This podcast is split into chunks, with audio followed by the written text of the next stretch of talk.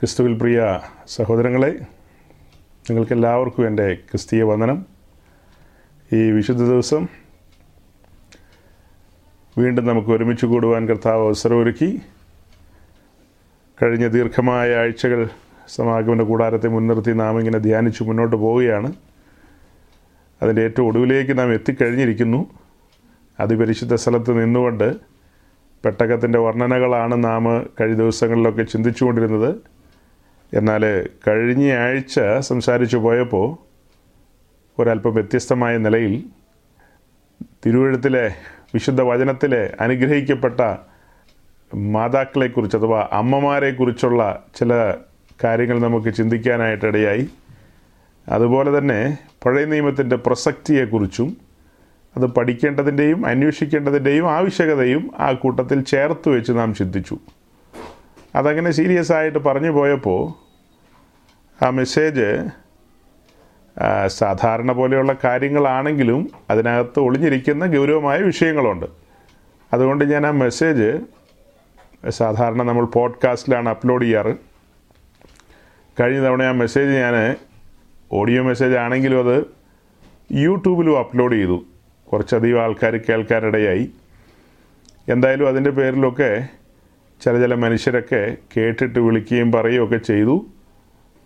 നിങ്ങൾ ആ കാര്യങ്ങളൊക്കെ എങ്ങനെ വിലയിരുത്തുന്നു എന്ന് എനിക്കൊരു പിടിയില്ല. ആ പറഞ്ഞ കാര്യങ്ങൾ അതിന്റെ ഗൗരവം.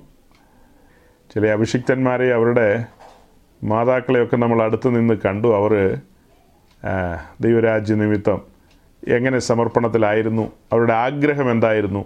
താല്പര്യങ്ങൾ എന്തായിരുന്നു? അതിന്റെ റിസൾട്ടുകൾ എന്താണ്? ചരിത്രത്തിൽ എങ്ങനെ സംഭവിച്ചു? ഇതൊക്കെ നാം ചിന്തിക്കാനിടയായി.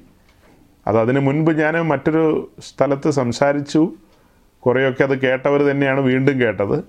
അപ്പോൾ കൂടുതൽ കേൾക്കാനായിട്ട് ഇടയായി എന്നുള്ളതാണ് വസ്തുത. കൂടുതൽ കാര്യങ്ങൾ. അന്ന് പറഞ്ഞതിൽ നിന്ന് കുറച്ചൊക്കെ വ്യത്യസ്തമാണ്.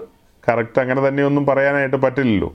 വ്യത്യസ്തമായ ആംഗിളുകളിൽ നിന്നുകൊണ്ട് ഗൗരവമായ ഒത്തിരി കാര്യങ്ങൾ നമ്മൾ ഈ സൺഡേ മീറ്റിങ്ങിനകത്തും പറയാനിടയായി. സൗകര്യങ്ങളെ അതെല്ലാം സീരിയസ് ആയിട്ട് നിങ്ങൾ എടുക്കണം. നിങ്ങളുടെ ജീവിതത്തിൽ ഒരു സൈഡിൽ നമ്മൾ സമാഗമന കൂടാരത്തെക്കുറിച്ച് പഠിക്കുകയാണ് അതിന്റെ ഒടുവിലേക്ക് എത്തുകയാണ്. അതിനകത്ത് ഓരോരോ ഭാഗങ്ങളും ഓരോ ഭാഗങ്ങളും സീരിയസ് ആണ്.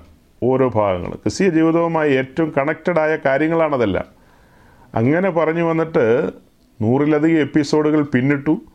നൂറ്റി പതിനൊന്നാമത്തെ മറ്റോ എപ്പിസോഡിൽ വന്നപ്പോഴാണ് മാതാപിതാക്കളും തലമുറകളും ഒക്കെ തമ്മിലുള്ള ബന്ധവും സഹോദരിമാർ വിശേഷിച്ച് ഞാൻ അതിനകത്ത് സഹോദരിമാരെയാണ് ഊന്നിയത്. അനുഗ്രഹിക്കപ്പെട്ട മാതാക്കൾ എന്നുള്ള നിലയിൽ. അപ്പോൾ നമ്മുടെ സഹോദരിമാരെല്ലാം ആ ഒരു നിലയിലേക്ക് ഉയർന്നു വരണം. അങ്ങനെയൊക്കെ പറയാൻ എനിക്ക് പ്രചോദനമായത് തിമത്തിയോസിന്റെ ലൈഫാണ്. തിമത്തിയോസിന്റെ ലൈഫ്. തിമത്തിയോസിന്റെ സമർപ്പണം. അതിലപ്പുറമായി അവന്റെ അമ്മയും വല്യമ്മയും ചരിത്രത്തിൽ ഇടം പിടിച്ചു. ആർക്കും മാറ്റാൻ കഴിയില്ല ഇനി. ചരിത്രത്തിൽ അവർ ഇടം പിടിച്ചവരാണ്. എത്രയോ നൂറ്റാണ്ടുകൾക്ക് പിന്നിൽ സംഭവിച്ചൊരു കാര്യം വിശുദ്ധ ലിഖിതത്തിൽ എഴുതിയിരിക്കുന്നു. കർത്താവിന്റെ ക്രൂശുമരണത്തിന് മുൻപ് വാത്സല്യ സഹോദരി ആ ഒരു പ്രിയപ്പെട്ട സഹോദരി കർത്താവിന്റെ മുമ്പിൽ ആ വെൺകൽ ഭരണി ഉടച്ച് അതിലെ സച്ചജട മാംസ്യ തൈലം അവിടുത്തെ പാദത്തിലൂടെ ഒഴുക്കുകയും ഒക്കെ ചെയ്ത ആ ഒരു കാര്യം യൂത അതിന് ഒബ്ജക്ഷൻ പറഞ്ഞു. അതത്ര ആവശ്യമുള്ള കാര്യമല്ലായിരുന്നു. വെറുതെ ദ്രവ്യനഷ്ടമാണല്ലോ എന്നൊക്കെ പുള്ളി പറഞ്ഞു. ആ എണ്ണയൊക്കെ വിറ്റ് അതിന്റെ കാശ് പാവങ്ങൾക്ക് കൊടുക്കുകയായിരുന്നെങ്കിൽ നല്ല കാര്യമാണെന്നൊക്കെയാണ് പുള്ളി പറഞ്ഞു വന്നത്. പക്ഷെ കർത്താവ് അതിന് മറുപടി പറഞ്ഞത് ഇവൾ ചെയ്ത കാര്യം ചരിത്രമുള്ളിടത്തോളം കാലം അതായത് എവിടെയെല്ലാം ഏത് കാലത്തെല്ലാം സുവിശേഷം പ്രസംഗിക്കുമോ അവിടങ്ങളിലെല്ലാം ഈ കാര്യം ഘോഷിക്കപ്പെടുമെന്ന് പറഞ്ഞു. അതുപോലെ ചരിത്രത്തിൽ ഇടം നേടിയൊരു കുടുംബമാണ് തിമത്തിയോസിന്റെ കുടുംബം. ഇന്ന് നമ്മൾ അവരെക്കുറിച്ച് പറയല്ലേ? അതിന് എത്ര ഗൗരവമാണ് നാം വസിക്കുന്ന കാലഘട്ടത്തിലും സത്യത്തിനും നീതിക്കും ന്യായത്തിനും വേണ്ടി നാം നിലകൊണ്ടു കഴിഞ്ഞാൽ അതെല്ലാം ചരിത്രത്തിന്റെ ഭാഗമായി തീരും പ്രിയരെ. ഈ കഴിഞ്ഞ ചില നാളുകൾക്ക് മുമ്പ് ഞാനിങ്ങനെ ഇരുന്ന് പല കാര്യങ്ങളും ധ്യാനിക്കുകയും ചിന്തിക്കുകയും ഒക്കെ ചെയ്തപ്പോൾ നമ്മുടെ മലയാളക്കരയിലെ പൂർവന്മാരുടെ ചരിത്രം ഇങ്ങനെ പരിശോധിച്ചു.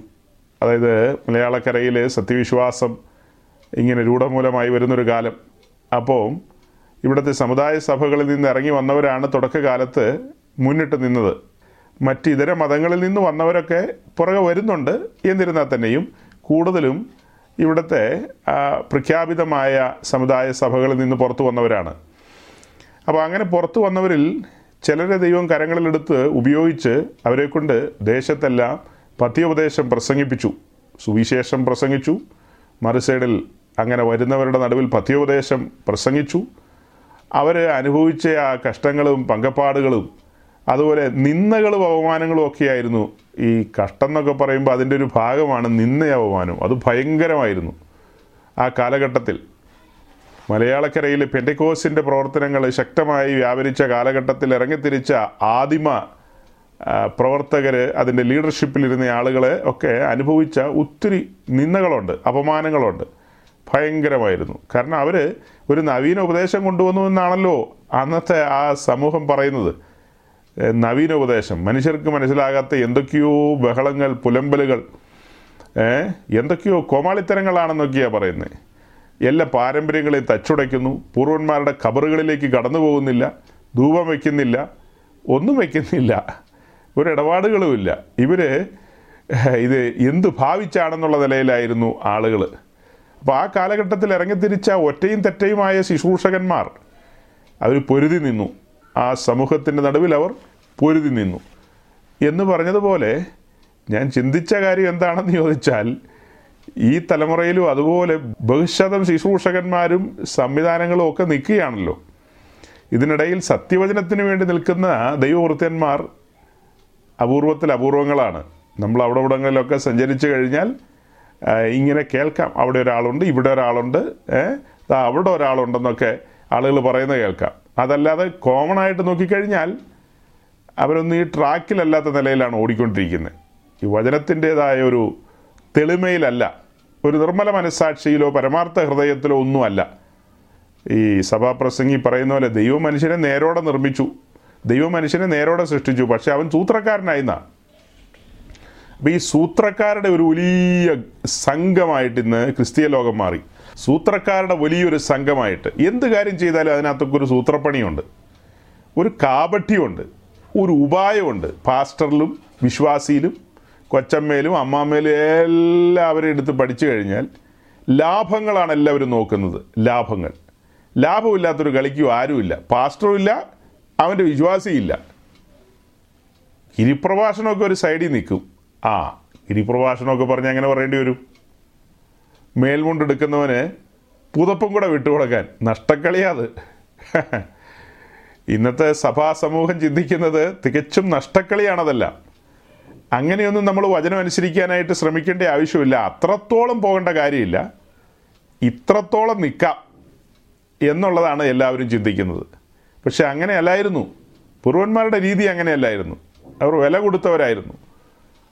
അവരെ എത്രമേൽ ഉപദ്രവിച്ചാൽ പോലും അവരെ എത്രമാത്രം ഉപദ്രവിച്ചാലും അവരൊരു കോടതിയിലോ ഒരു പോലീസ് സ്റ്റേഷനിലോ കാൽ കുത്തിയിട്ടില്ല സഹോദരങ്ങളെ. ഒരു കാര്യത്തിനു വേണ്ടി പോലും ആ മനുഷ്യരാരും കോടതി വരാന്തകളിൽ നിരങ്ങിയിട്ടില്ല. ഒരു കാര്യത്തിനു വേണ്ടി. അതേസമയം പിൽക്കാലത്ത് അതിലെ കേമന്മാരായ പലരും ഒക്കെ കോടതിയും കേസും ഒക്കെ ആയിട്ട് പോയ ചരിത്രങ്ങൾ ഇന്നും കിടക്കുന്നുണ്ട്. ഇന്നും ഹൈക്കോടതി തീർപ്പാകാതെ കിടക്കുന്ന പല കേസുകളുമുണ്ട്. വളരെ കാലങ്ങൾക്ക് മുമ്പ് കൊടുത്ത കേസുകൾ.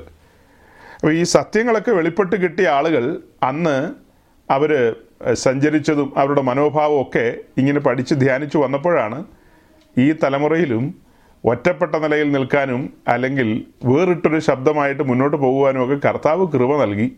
ആ ആ കാര്യങ്ങളൊക്കെ ഇങ്ങനെ ഓർത്തുപോയി. അപ്പം നമ്മൾ ഈ ചിന്തിച്ചുകൊണ്ടിരിക്കുന്ന കാര്യങ്ങളുടെ ഗൗരവം നിങ്ങൾ ഉൾക്കൊള്ളണം. നിങ്ങളുടെ തലമുറകളോടുള്ള ബന്ധത്തിലാകട്ടെ വ്യക്തിപരമായ ജീവിതത്തിലാകട്ടെ ഈ പഠനങ്ങളൊക്കെ നമ്മെ തകർക്കണം ഉടയ്ക്കണം നുറുക്കണം പൊടിക്കണം. അങ്ങനെ ദൈവസന്നിധിയിൽ സൗരഭ്യം പരത്തുന്ന ജീവിതത്തിന്റെ ഉടമകളായിട്ട് നാം മാറണം. നമ്മിൽ നിന്ന് സൗരഭ്യം പരക്കണം. അങ്ങനെ ഒരു അവസ്ഥയിലേക്ക് പോകണം. അപ്പോൾ നമ്മൾ എത്തി നിൽക്കുന്നത് അതിപരിശുദ്ധ സ്ഥലത്ത്. അതിപരിശുദ്ധ സ്ഥലത്ത് ശുശ്രൂഷകളെക്കുറിച്ചും അവിടെയുള്ള കാര്യങ്ങളെക്കുറിച്ചുമൊക്കെ മിനിമമായി നാം പറഞ്ഞു കഴിഞ്ഞു. പുറപ്പാട് ദിവസം ഇരുപത്തഞ്ചാം അധ്യായമാണ് ഇതിന്റെ കേന്ദ്ര വിഷയം. പുറപ്പാട് ദിവസം ഇരുപത്തഞ്ചാം അധ്യായത്തിന്റെ രണ്ടാമത്തെ പാരഗ്രാഫ്. അതായത് പത്താം വാക്യം മുതൽ ഇരുപത്തി ഒന്നാം വാക്യം വരെ അല്ലെങ്കിൽ ഇരുപത്തിരണ്ടാം വാക്യം വരെ എന്ന് പറയാം. ഇങ്ങനെ ഇത്രയും നീണ്ട പാരഗ്രാഫിലാണ് സമാഗമന കൂടാരത്തിന്റെ അതിപരിശുദ്ധ സ്ഥലത്ത് വെക്കേണ്ട പെട്ടകത്തെക്കുറിച്ച് പറയുന്നത്. പെട്ടകം. പെട്ടകത്തെക്കുറിച്ച് പറയുമ്പോൾ അവിടെ രണ്ട് ഉപകരണങ്ങളാണ്. ഒന്ന് പെട്ടകവും രണ്ട് കൃപാസനവും. അത് രണ്ടും കൂടെ ചേർത്ത് പെട്ടകം എന്ന് തന്നെ പറയും. പെട്ടകം കതിരമരം കൊണ്ടാണ് ഉണ്ടാക്കുന്നത്. അതിനെ തനി തങ്കം കൊണ്ട് കവർ ചെയ്യുന്നുണ്ട്. പിന്നീട് അതിനകത്ത് മന്നായിട്ട് വെച്ച് പൊൻപാത്രത്തെ കാണുന്നുണ്ട്. അഹ്റോന്റെ തളർത്ത വടിയെ കാണുന്നുണ്ട്. നിയമത്തിന്റെ കൽപ്പലയെ കാണുന്നുണ്ട്. അവയെ മൂടിക്കൊണ്ടാണ് അതായത് അശേഷം ഗ്യാപ്പില്ലാതെ പെട്ടകത്തെ കവർ ചെയ്തുകൊണ്ടാണ് കൃപാസനം ഇറങ്ങി നിൽക്കുന്നത്. കൃപാസനം തനി തങ്കം കൊണ്ടാണ് പണിയുന്നത്. അതിന് മുകളിലാണ് രണ്ട് കിരൂബുകൾ ചിറക് വിടർത്തി നിൽക്കുന്നത്. രണ്ട് കിരൂബുകൾ ഇങ്ങനെ മറച്ചു നിൽക്കുകയാണ്. രണ്ട് കിരൂബുകൾ. ആ രണ്ട് കിരൂബുകളെയും കൃപാസനത്തിൽ നിന്ന് തന്നെയാണ് അടിപ്പുപണിയായിട്ട് പണിതെടുക്കുന്നത്. നമ്മൾ സമാഗമന കൂടാരത്തിന്റെ ധ്യാനത്തിൽ രണ്ട് സ്ഥലത്താണ് അടിപ്പുപണി കാണുന്നത്. ഒന്ന് ഈ കൃപാസനവും അതിൽ നിന്ന് കെരുവുകളെയും അടിപ്പുപണിയായിട്ട് പണിത് കൊണ്ടുവരുന്നു. രണ്ട് വിശുദ്ധ സ്ഥലത്തിരിക്കുന്ന വിളക്ക് ലാംപ് സ്റ്റാൻഡ് അത് ബീറ്റൺ വർക്കാണ്. അവിടെയും അടിപ്പ് പണിയാണ് നാം കാണുന്നത്. അടിപ്പ് പണിയാലാണ് അതും പണിത് കൊണ്ടുവരുന്നത്. ഇതിൽ രണ്ടിലും മരത്തിന്റെ അംശം അശേഷമില്ല വിശുദ്ധ സ്ഥലത്തിരിക്കുന്ന കവരവിളക്കിലോ കൃപാസനത്തിലോ മരത്തിന്റെ അംശം അശേഷമില്ല അപ്പം അതിന്റെയൊക്കെ പലതിന്റെയും ആഴങ്ങൾ നമ്മൾ ചിന്തിച്ചു പോയതാണ്. ഇനി ഒരു കാര്യം കൂടെ അതിലേക്ക് പറഞ്ഞു കൊണ്ടുവന്നാൽ ഈ കൃപാസനത്തിന് മുകളിൽ രണ്ട് കിരൂപുകൾ ഇങ്ങനെ ചിറക് വിടർത്തി ഇങ്ങനെ നിൽക്കുകയാണെന്ന് പറഞ്ഞല്ലോ. അപ്പോൾ നമ്മൾ സൂക്ഷിച്ചു നോക്കുമ്പോൾ ആ കൃപാസനത്തിന്റെ മുകളിൽ രണ്ട് കിരൂപുകളുടെ നടുവിലേക്ക് നാം നോക്കുമ്പോൾ അവിടെയാണ് ദൈവത്തിന്റെ സിംഹാസനം.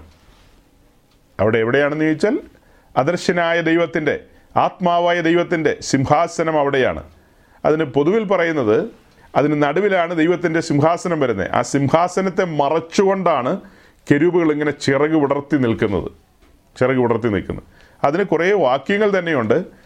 നമ്മൾ കെരുവുകളെക്കുറിച്ച് ചിന്തിച്ചപ്പോൾ അതിൽ പല വാക്യങ്ങളും ഒക്കെ വായിച്ചിട്ടുണ്ട്. എന്നാൽ ഒന്ന് രണ്ട് വാക്യം ഒന്ന് വായിക്കാം. ഒന്ന് ശമുവേലിന്റെ പുസ്തകം നാലാം അധ്യായത്തിന്റെ നാലാം വാക്യം. അങ്ങനെ ജനം ശീലോവിലേക്ക് ആളയച്ചു. അവർ കരൂപുകളുടെ മധ്യ അധ്യസിക്കുന്നതിനായ സൈന്യങ്ങളുടെ യഹോവയുടെ നിയമപ്പെട്ടകം അവിടെ നിന്ന് കൊണ്ടുവന്നു. ഏരിയുടെ രണ്ട് പുത്രന്മാരായ ഉഫ്നിയും ഫിനഹാസും ദൈവത്തിന്റെ നിയമപ്പെട്ടകത്തോടു കൂടെ ഉണ്ടായിരുന്നു. കെരൂപുകളുടെ മീതെ അധിവസിക്കുന്നവനായ സൈന്യങ്ങളുടെ ദൈവമായ ഹോവ കെരൂബുകളുടെ മീതെ വസിക്കുന്ന ദൈവത്തെയാണ് ആ വാക്യത്തിലൂടെ നമുക്ക് മനസ്സിലാക്കാൻ കഴിഞ്ഞത്. രണ്ട് ശമുവേൽ ആറാം അധ്യായത്തിന്റെ രണ്ടാം വാക്യമാണെന്നാണ് എന്റെ ഒരു ചിന്ത. Second Samuel chapter six verse two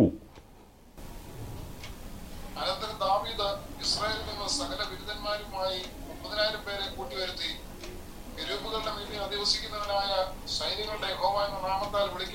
ദൈവത്തിന്റെ പെട്ടകം ബാലയഹൂദയിൽ നിന്ന് കൊണ്ടുവരേണ്ടതിന് ദാവീദും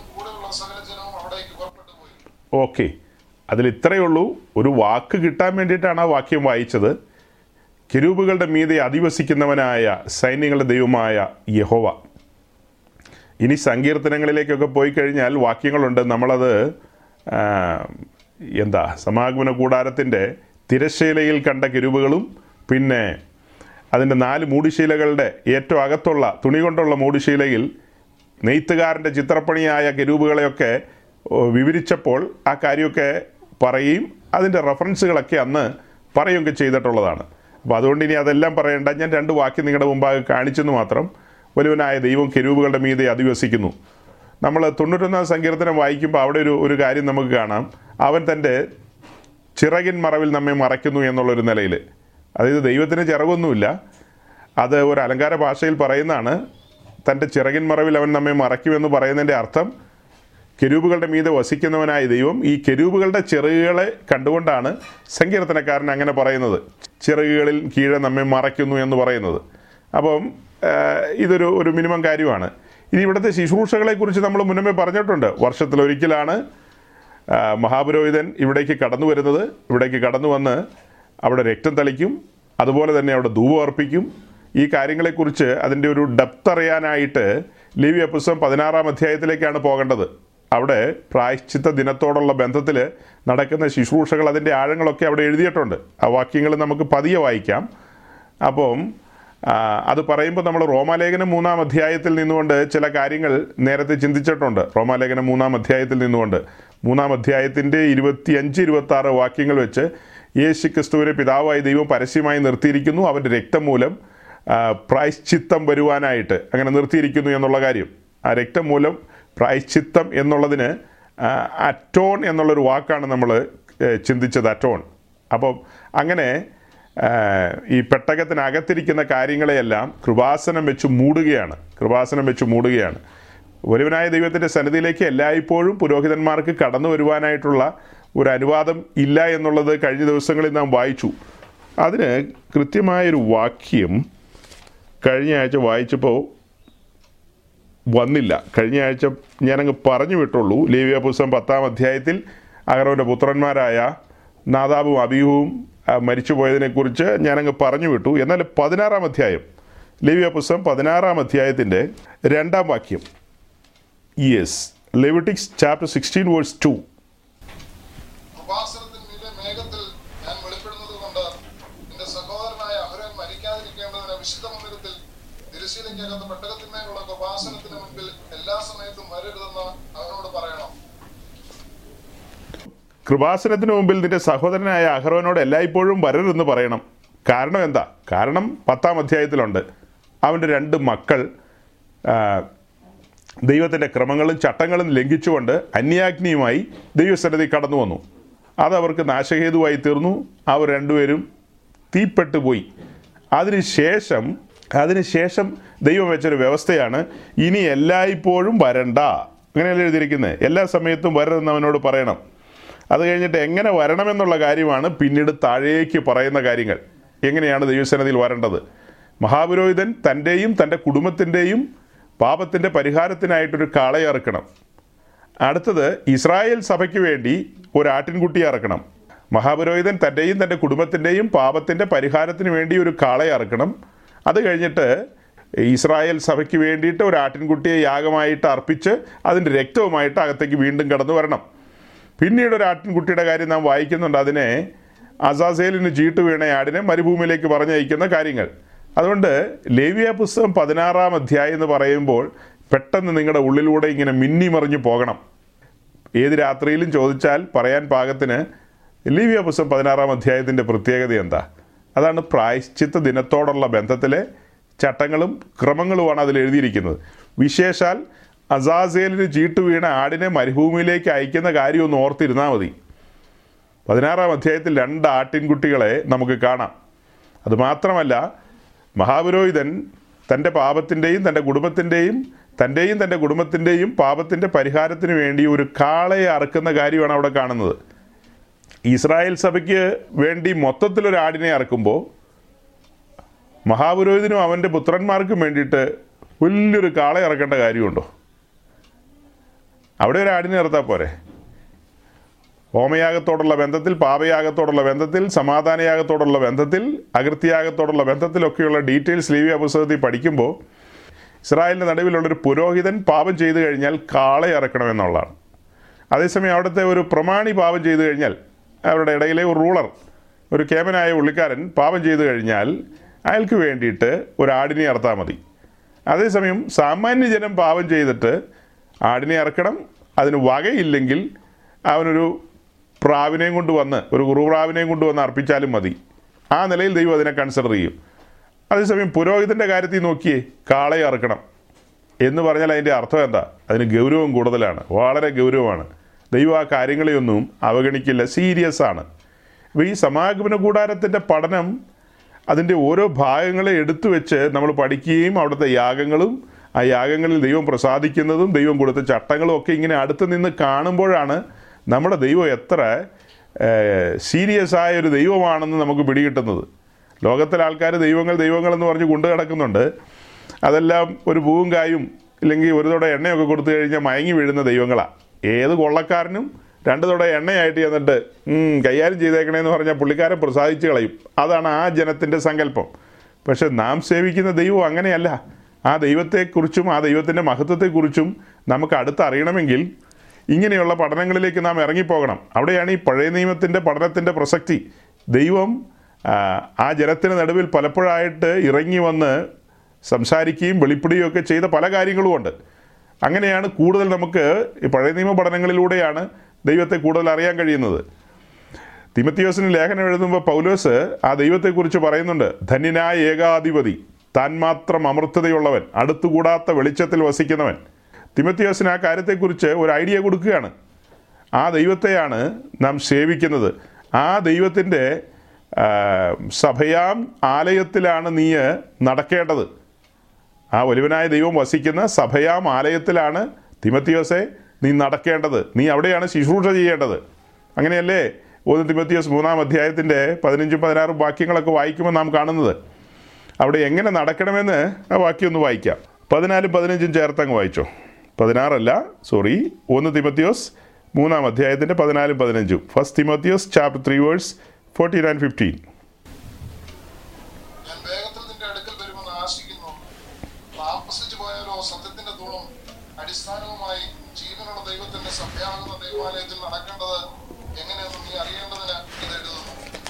സത്യത്തിന്റെ തൂണും അടിസ്ഥാനവുമായി ജീവനുള്ള ദൈവത്തിന്റെ സഭയാകുന്ന ദൈവാലയത്തിൽ അല്ലെങ്കിൽ ദൈവത്തിന്റെ ഗ്രഹത്തിൽ ദൈവാലയം എന്നുള്ളതിന് ഇംഗ്ലീഷിൽ വരുമ്പോൾ ദൈവത്തിന്റെ ഗ്രഹം എന്നാണ് വരുന്നത്. ദൈവഗ്രഹത്തിൽ നടക്കേണ്ടത് എങ്ങനെയെന്ന് നീ അറിയേണ്ടതിന് ഇത് എഴുതുന്നു. അപ്പോൾ ഈ കാര്യങ്ങളൊക്കെ എഴുതി തിമത്തിയോസിനെ അറിയിക്കുന്നതിന്റെ പിന്നിലുള്ള രഹസ്യം എന്താ?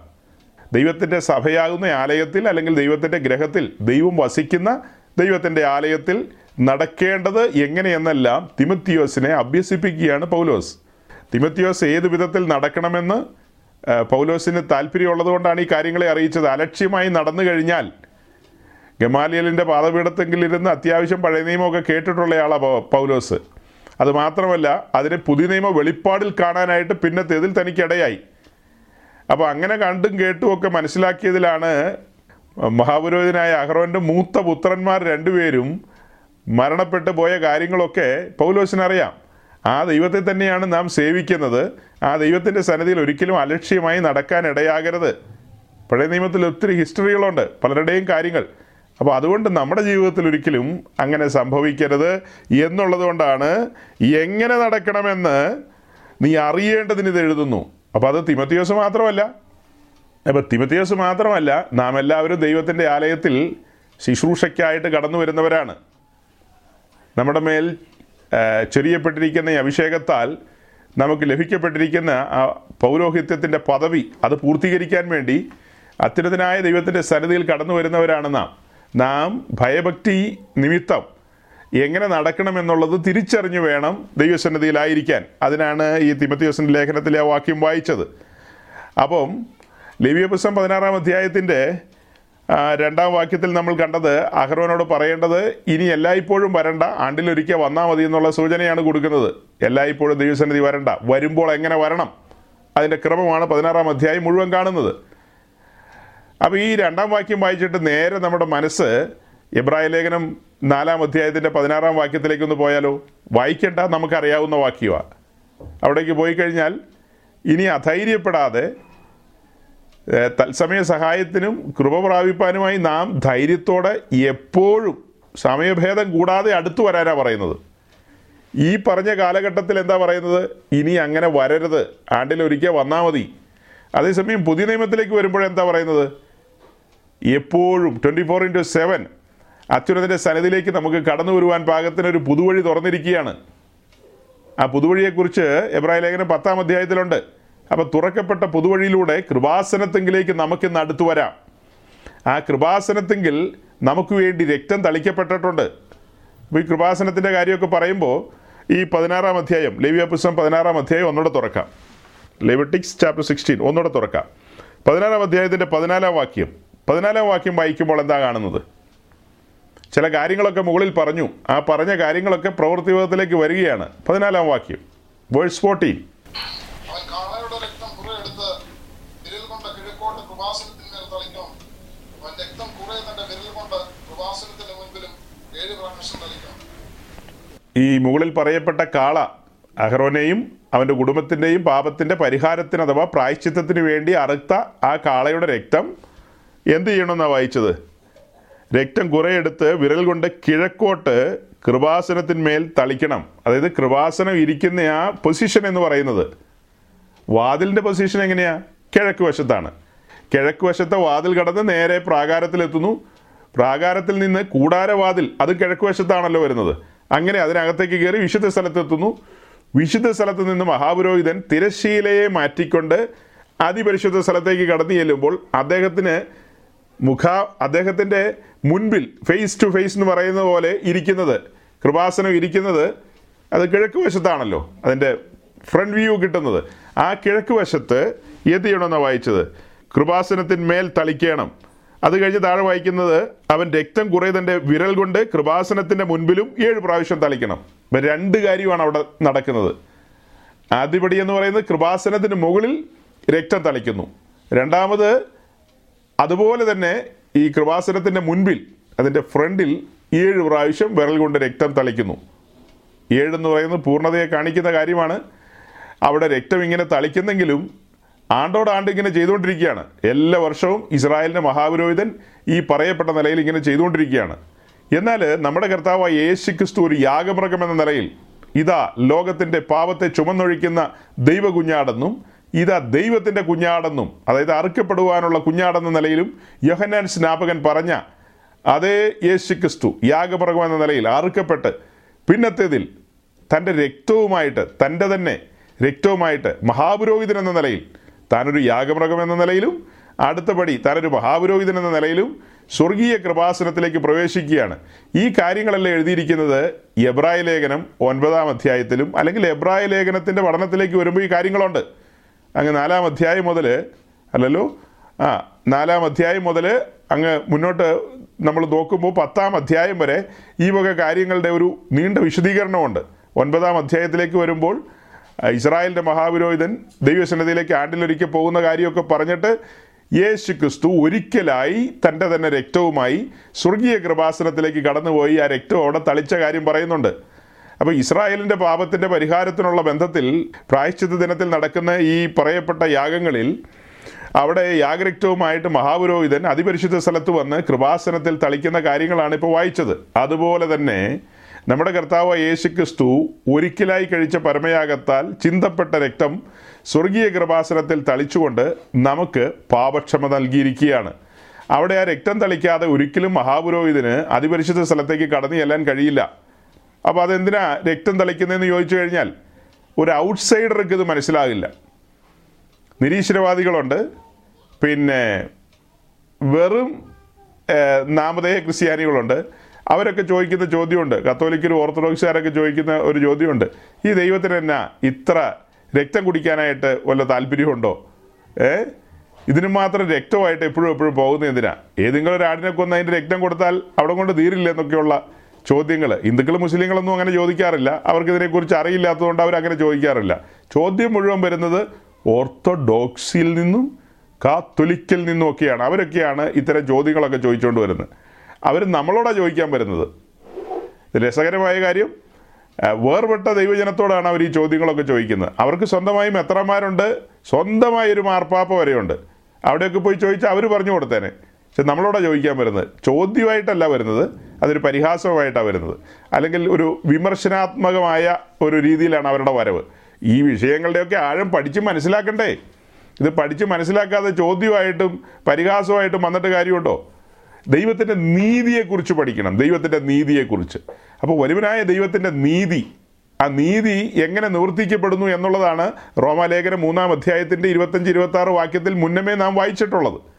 ഇവിടെ ഇപ്പോൾ ഞാൻ ഈ പറഞ്ഞു കൊണ്ടുവരുന്ന കാര്യം അങ്ങനെ തന്നെയാണ്. മഹാപുരോഹിതൻ ആണ്ടിലൊരിക്കൽ നടത്തുന്ന ഈ പറയപ്പെട്ട യാഗത്തിൽ ചിന്തുന്ന രക്തം അവിടെ കൊണ്ടുപോയി തളിക്കുന്നു. അങ്ങനെ തളിച്ച് ദൈവസന്നിധിയിൽ ഇസ്രായേലിന് വേണ്ടി ആ നീതി നിർവഹണം ഒരളവിൽ നടത്തുന്നു. പക്ഷെ അത് പൂർത്തീകരിക്കപ്പെടുന്നില്ല. പിറ്റേ ആണ്ടിൽ വീണ്ടും ഇത് ചെയ്യേണ്ടി വരുന്നു. എന്നാൽ യേശുക്രിസ്തു ഒരിക്കലായി കഴിച്ച യാഗത്തിൽ ആ രക്തം സ്വർഗീയ കൃപാസനത്തിൽ തളിച്ചുകൊണ്ട് പാപത്തിനുള്ള എല്ലാ പെനാൽറ്റിയും കൊടുത്തു തീർക്കുകയാണ്. അതായത് അതിനൊരു വില കൊടുക്കുകയാണ്. അതിനൊരു വില കൊടുക്കുകയാണ്. ആ വില കൊടുക്കുന്നത് അത്യുന്നതനായ ദൈവത്തിന്റെ സന്നിധിയിലാണ്. പണ്ട് കാലത്തൊക്കെ ചിന്തിച്ചിരുന്നത് അതായത് നമ്മൾ വിശ്വാസത്തിലൊക്കെ വരുന്നതിന് മുമ്പ് അതിനൊക്കെ ഒത്തിരി കാലം മുമ്പ് ഇങ്ങനെ ഇതൊക്കെ കേട്ടിട്ടുള്ളതുകൊണ്ട് സാത്താൻ യേശുക്രിസ്തു വില കൊടുത്തു. അങ്ങനെയാണ് മനുഷ്യനെയൊക്കെ രക്ഷിച്ചതെന്നുള്ളതാണ് പണ്ട് കാലത്ത് എന്റെ ചെറുപ്രായത്തിലൊക്കെ ഇങ്ങനെ കേട്ടിട്ടുള്ളത്. പ്രസംഗങ്ങളിലൂടെയല്ല അതിങ്ങനെ മനുഷ്യർ തമ്മി തമ്മി പറഞ്ഞൊക്കെ വന്ന കാര്യങ്ങളായിരിക്കാം. നമ്മുടെ തലയ്ക്കകത്ത് അങ്ങനെയൊക്കെയാണ് കിടന്നത്. സാത്താന് വില കൊടുത്തു എന്നുള്ള രീതിയിൽ. അങ്ങനെ ചിന്തിച്ച ആൾക്കാരുണ്ടാവും. നിങ്ങളിലാരും അങ്ങനെയൊന്നും ചിന്തിച്ചിട്ടുണ്ടാവില്ല. ഞാൻ അങ്ങനെയൊക്കെ ചിന്തിച്ച മടയനായിരുന്നു. കാരണം പലരും പറഞ്ഞു കേട്ട അറിവേ ഉള്ളൂ നമുക്ക്. അല്ല നമ്മളെ ആരെങ്കിലും വന്നിരുന്ന് പഠിപ്പിച്ചൊന്നും തരുന്നില്ലല്ലോ അന്നൊന്നും. അങ്ങനെ നമ്മൾ പഠിക്കാനും പോകുന്നില്ല നമ്മളെ ആരും ഒട്ട് പഠിപ്പിക്കാറുമില്ല. പക്ഷേ കാലങ്ങൾക്ക് ശേഷം നമുക്ക് ആത്മീയ സത്യങ്ങൾ വെളിപ്പെട്ട് കിട്ടിയപ്പോൾ വചന സത്യങ്ങൾ വെളിപ്പെട്ട് കിട്ടിയപ്പോൾ മനസ്സിലായൊരു കാര്യമുണ്ട്. തേജോമയനായ ദൈവത്തെക്കുറിച്ച് നീതിമാനായൊരു ദൈവത്തെക്കുറിച്ച്. ആ ദൈവം പാപത്തെ എങ്ങനെയാണ് ഡീൽ ചെയ്യുന്നത്? പാപത്തോടുള്ള ദൈവത്തിന്റെ മനോഭാവം എന്താണ്? ദൈവത്തിന്റെ നീതി എന്താണ്? അവൻ നടത്തിയ ന്യായവിധി എന്താണ്? ഇതിന്റെയൊക്കെ ആഴങ്ങൾ മനസ്സിലാക്കിയപ്പോഴാണ് ഇതെത്ര സീരിയസ് ആണെന്ന് പിടികിട്ടിയത്. അപ്പോൾ പതിനാലാം വാക്യം നാം വായിച്ചു. ഇനി പതിനഞ്ചാം വാക്യം കൂടെ ഒന്ന് വായിച്ചേ. ലവ്യ പുസ്തകം പതിനാറിന്റെ പതിനഞ്ചും കൂടെ.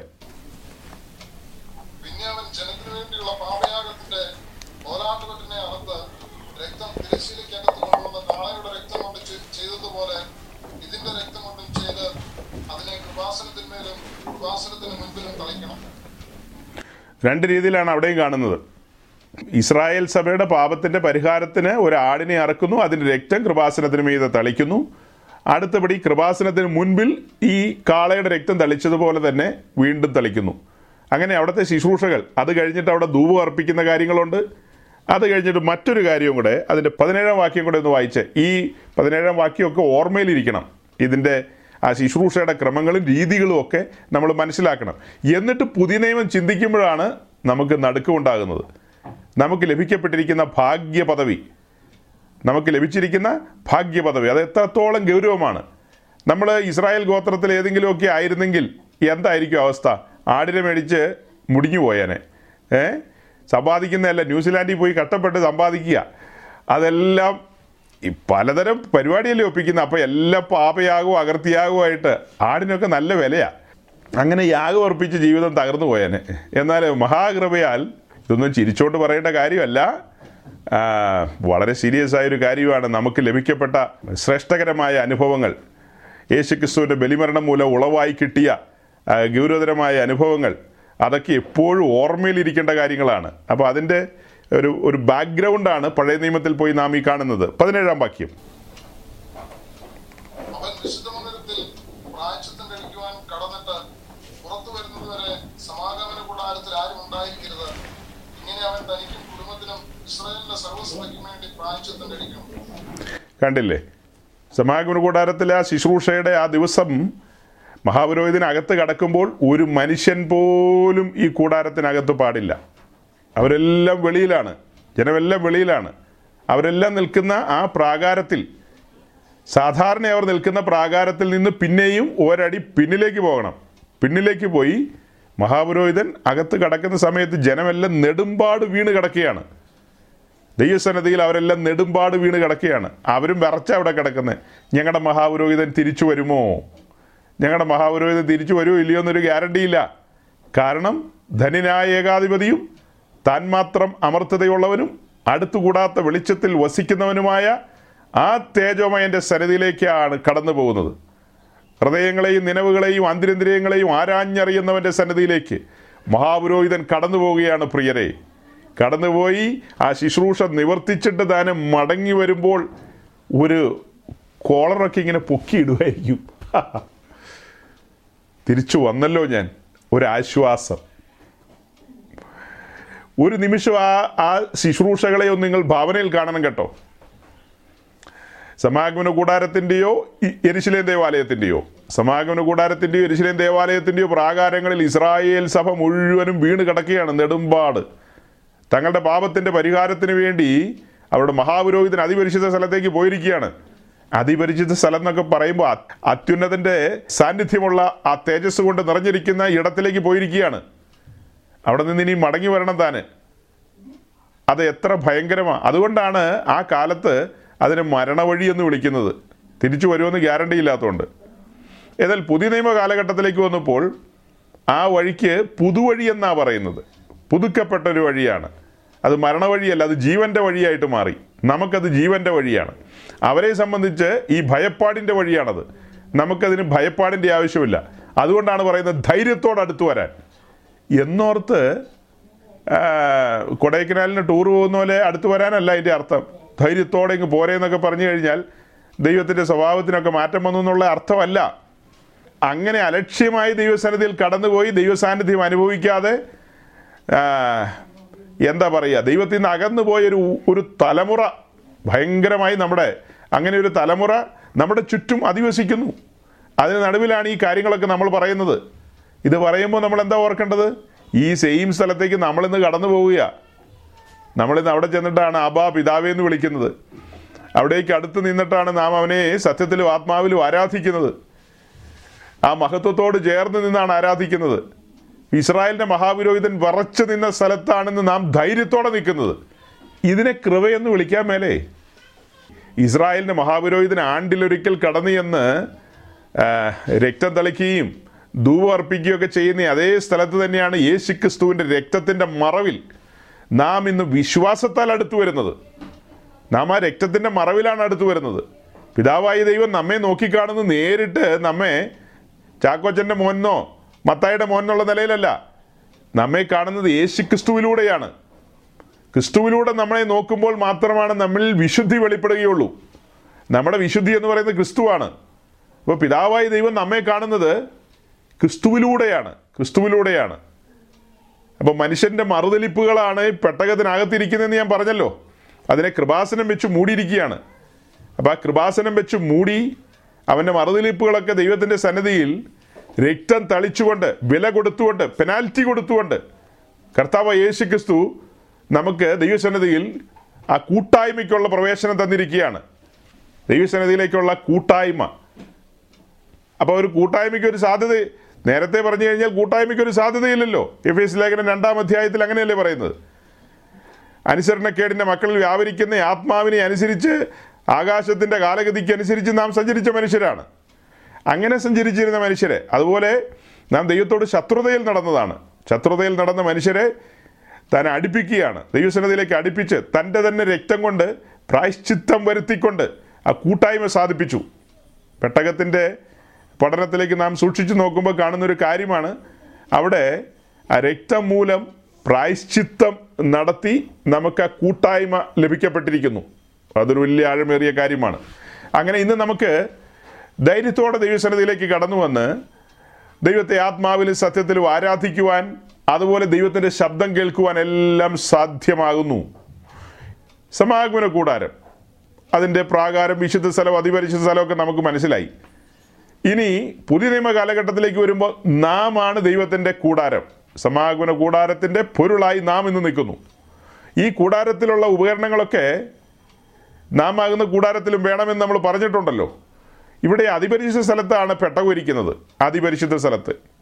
ആ പെട്ടകം ഇന്ന് അതിന്റെ നില എന്താണെന്ന് ചോദിച്ചു കഴിഞ്ഞാൽ കാത്തലിക് സഹോദരങ്ങൾ പേടകം എന്നാണ് പറയുന്നത്. സത്യവേദ പുസ്തകത്തിനകത്ത് പെട്ടകം എന്നാണ് എഴുതിയിരിക്കുന്നത്. അപ്പം പെട്ടകം ഏതാണെന്നൊക്കെ ഏതെങ്കിലും കാത്തലിക് ബാക്ക്ഗ്രൗണ്ടിലുള്ള പ്രിയപ്പെട്ടവർ ഞെട്ടിപ്പോകരുത്. അപ്പം ഇത് ഇതൊക്കെ ഇന്നത്തെ കാലത്ത് രണ്ട് കൂട്ടരും അങ്ങോട്ടും ഇങ്ങോട്ടും ഒക്കെ മനസ്സിലാക്കണം.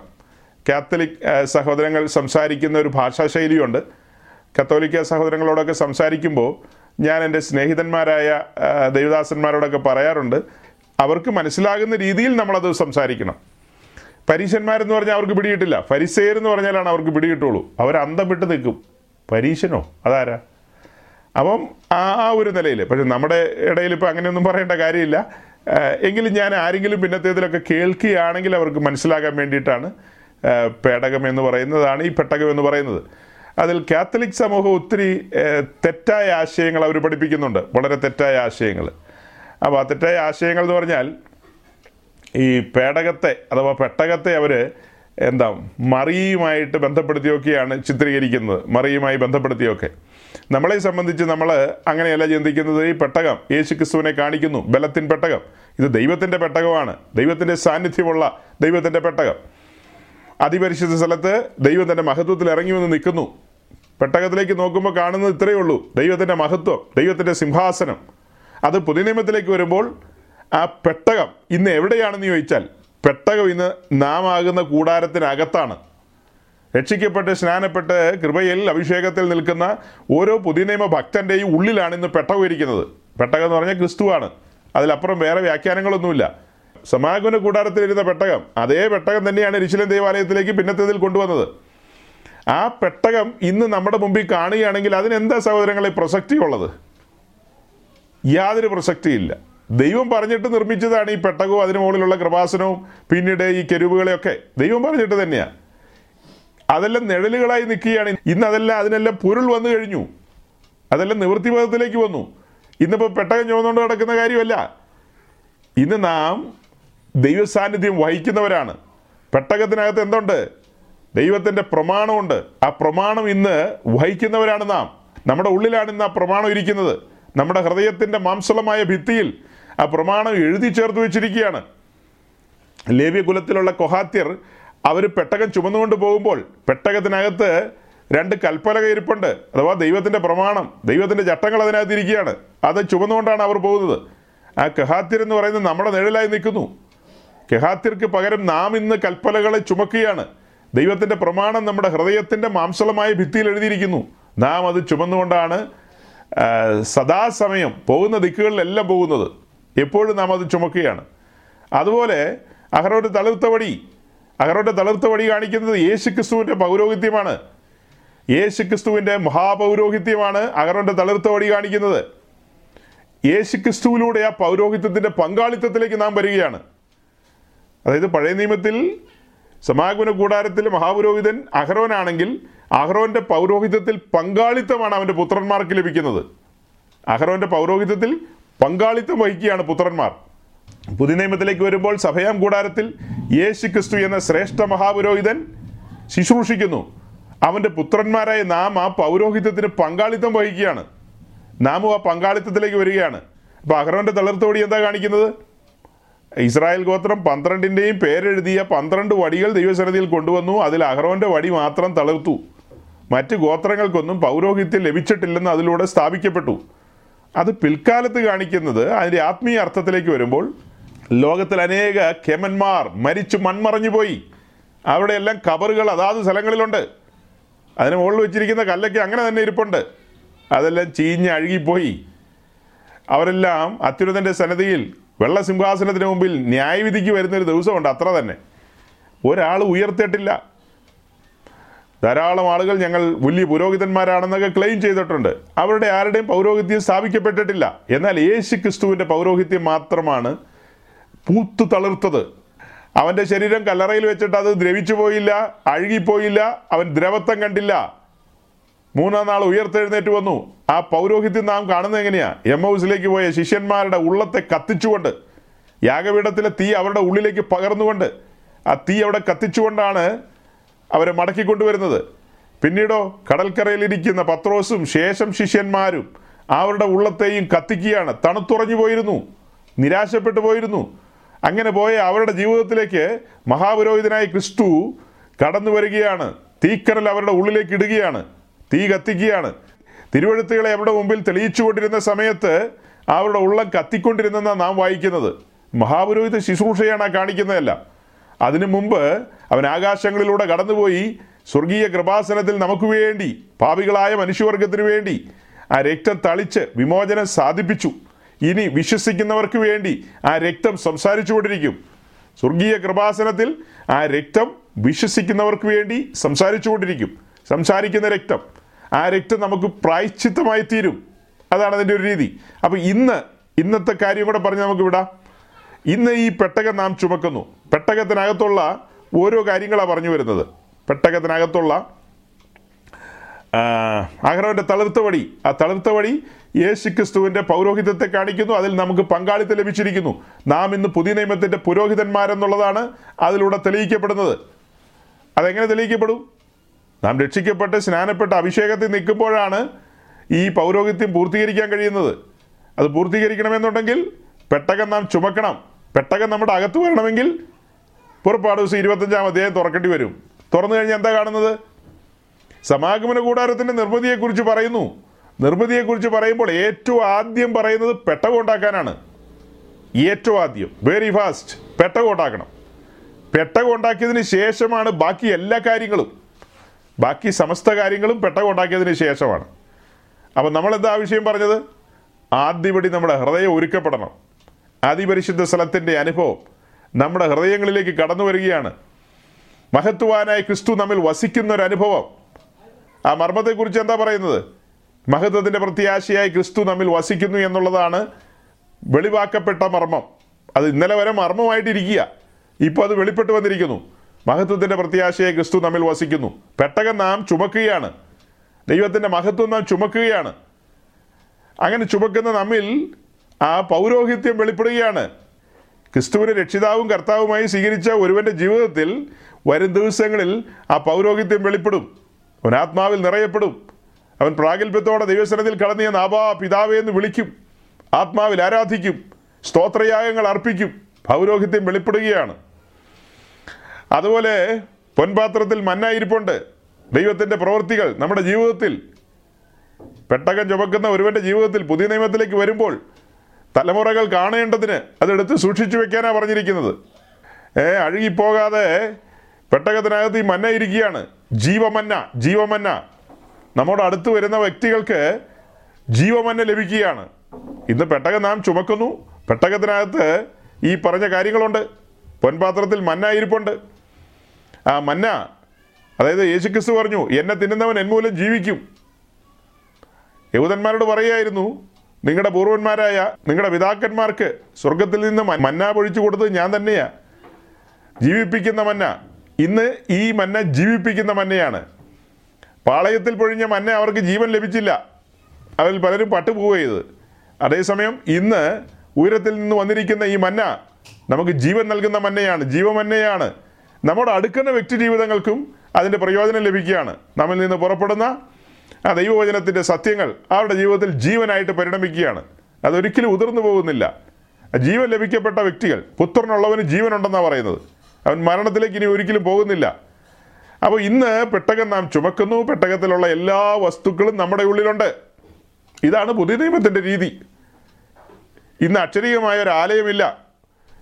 ഇന്ന് കാണുന്ന ഈ പള്ളിക്കെട്ടിടങ്ങളൊക്കെ അതൊക്കെ ഒരുവൻ മനസ്സിലാക്കണമെങ്കിൽ നിങ്ങൾ എബ്രായ ലേഖനം വായിക്കണം പഠിക്കണം ധ്യാനിക്കണം. നമ്മിൽ ഏറിയ ആളുകൾ അതൊക്കെ ബോധ്യപ്പെട്ട് തന്നെയാണ് ഇറങ്ങി തിരിച്ചത്. ബോധ്യമില്ലാതെ ആരും ഇറങ്ങി തിരിച്ചിട്ടില്ല. അന്നത്തെ കാലത്ത് ഒരു സമാഗമന കൂടാരം പിന്നത്തേതിൽ ഒരു എരിശിലൻ ദൈവാലയം. അത് രണ്ടും കഴിഞ്ഞിട്ട് മൂന്നാമത് സഭയാം കൂടാരം. ഇന്ന് സഭ ഒരു കൂടാരവാസികളുടെ സംഘം എന്ന നിലയിൽ മുന്നോട്ട് പോയിക്കൊണ്ടിരിക്കുകയാണ്. സമാഗമന കൂടാരമാണ് സഭയ്ക്ക് അസൽ നിഴലായിട്ട് ഇന്ന് നിൽക്കുന്നത്. എരിശിലേം വരും വരുംകാലത്ത് പുതിയ ഭൂമിയിലേക്കുള്ളൊരു നിർമ്മിതിയായിട്ടാണ് നമ്മൾ കൊണ്ടുവരുന്നത്. അതിന്റെ കല്ലുകൾ എന്ന നിലയിൽ നാം ഓരോരുത്തരും ഇന്ന് പണിയപ്പെടുന്നു. എത്രയോ മെസ്സേജുകളിൽ നമ്മൾ പറഞ്ഞു കഴിഞ്ഞതാണ്. അതിന്റെ കല്ലുകൾ എന്ന നിലയിൽ നമ്മെ ഇന്ന് പണിതുകൊണ്ടിരിക്കുകയാണ്. ഒരു സൈഡിൽ നാം കൂടാരമായി സഞ്ചരിക്കുന്നു മറു സൈഡിൽ നാം ആകുന്ന കല്ലുകൾ പണികൾക്ക് വിധേയമായിക്കൊണ്ടിരിക്കുന്നു. ഇത് മഹത്തായ ഒരു വെളിപ്പാടാണ്. ഞാൻ എന്റെ അനുഭവത്തിൽ നിന്ന് പറഞ്ഞാൽ രക്ഷിക്കപ്പെട്ട് സ്നാനപ്പെട്ട് ദൈവകൃപയിലേക്ക് കടന്നു വന്നതിന് ശേഷമാണ് ഇങ്ങനെയുള്ള കാര്യങ്ങൾ കേട്ടതുപോലെ സഹോദരങ്ങളെ. രക്ഷിക്കപ്പെട്ട് സ്നാനപ്പെട്ട് ദൈവകൃപയിലേക്ക് വന്നതിന് ശേഷമാണ് ഞാനൊരു കൂടാരമാണെന്നും പിന്നത്തേതിൽ ഞാൻ വരാൻ പോകുന്ന പുതിയ ഭൂമിയിലെ ദൈവത്തിന്റെ നഗരത്തിന്റെ കല്ലുകൾ എന്ന നിലയിൽ എന്നെ പണിതുകൊണ്ടിരിക്കുകയാണെന്നൊക്കെ അറിഞ്ഞത് എന്റെ മുപ്പത് വയസ്സ് വരെ ഞാനിങ്ങനെ ഒരു കഥ കേട്ടിട്ടില്ല. കഥയോ? എന്റെ മുപ്പത് വയസ്സ് വരെ ഇങ്ങനത്തെ ഒരു കാര്യം ഞാൻ കേട്ടിട്ടില്ല. ഇപ്പോൾ പലരും ചിന്തിക്കുകയായിരിക്കും നിങ്ങൾ കേൾക്കാത്ത ഞങ്ങളുടെ കുഴപ്പം കൊണ്ടാണെന്ന്. എന്റെ ഉത്സാഹക്കുറവ് കൊണ്ടല്ല എന്റെ ചെവിയുടെ പരിസരത്ത് ഇങ്ങനെയുള്ള കാര്യങ്ങളൊന്നും വന്നിരുന്നില്ലെന്നേ. പെട്ടകന്നോ കൃവാസനെന്നോ ദൂതന്മാരെന്ന് നമ്മൾ കേട്ടിട്ടുണ്ട് ഏഞ്ചൽസ് സെറാഫുകൾ എന്നൊക്കെ കേട്ടിട്ടുണ്ട്. ഈ കെരുവുകളൊന്നും എന്റെ തലയ്ക്കകത്ത് വന്നിരുന്നില്ല. എന്നാൽ പുസ്തകം വായിച്ചു നോക്കിയാലല്ലേ കെരുവുകളെ കാണാൻ പറ്റുള്ളൂ. അപ്പോൾ പള്ളിയും പട്ടക്കാരൊന്നും ഇങ്ങനെയുള്ള കാര്യങ്ങൾ പറഞ്ഞു തന്നിരുന്നില്ല. ഇന്നൊന്ന് ആലോചിച്ച് നോക്കിയേ. ഇന്ന് നാം അതിപരിശുദ്ധ സ്ഥലത്ത് നിന്നുകൊണ്ട് ഈ വക കാര്യങ്ങളെയൊക്കെ വിവരിക്കുന്നു. ഈ വക കാര്യങ്ങളൊക്കെ കേൾക്കുന്നു. അന്ന് കെഹാത്തിൽ ചുമക്കുന്ന പെട്ടകം ഇന്ന് നാം ചുമക്കുകയാണ്. ഭാഗ്യപദവി ഭാഗ്യപദവി. പെട്ടകത്തെക്കുറിച്ച് പറയുമ്പോൾ സമാഗമന കൂടാരത്തിലെ അതിവിശുദ്ധമായ ഉപകരണങ്ങളിൽ ഒന്നാണ് പെട്ടകം. മോസ്റ്റ് ഹോളി അതിവിശുദ്ധമായ ഉപകരണങ്ങൾ. അതിലൊന്നാണ് പെട്ടകം. ആ പെട്ടകം ചുമക്കാൻ വരുന്ന കെഹാത്യർ വിശുദ്ധി കാത്തു സൂക്ഷിക്കണം. അത് നമ്മൾ പലപ്പോഴും പറഞ്ഞിട്ടുള്ളതാണ്. പക്ഷെ അനിവാര്യമായതുകൊണ്ട് ഒന്നുകൂടെ വായിക്കാം. യശിയ പ്രവാചന്റെ പുസ്തകം അൻപത്തിരണ്ടാം അധ്യായത്തിന്റെ പതിനൊന്നാം വാക്യം. പെട്ടകത്തിന്റെ കാര്യം പറഞ്ഞ് അവസാനിപ്പിക്കാൻ പോവാണല്ലോ. അപ്പോൾ ആ വാക്യം ഏതായാലും അത്യാവശ്യമാണ് യശിയാവ് അമ്പത്തിരണ്ടിന്റെ പതിനൊന്ന് Isaiah fifty two verse eleven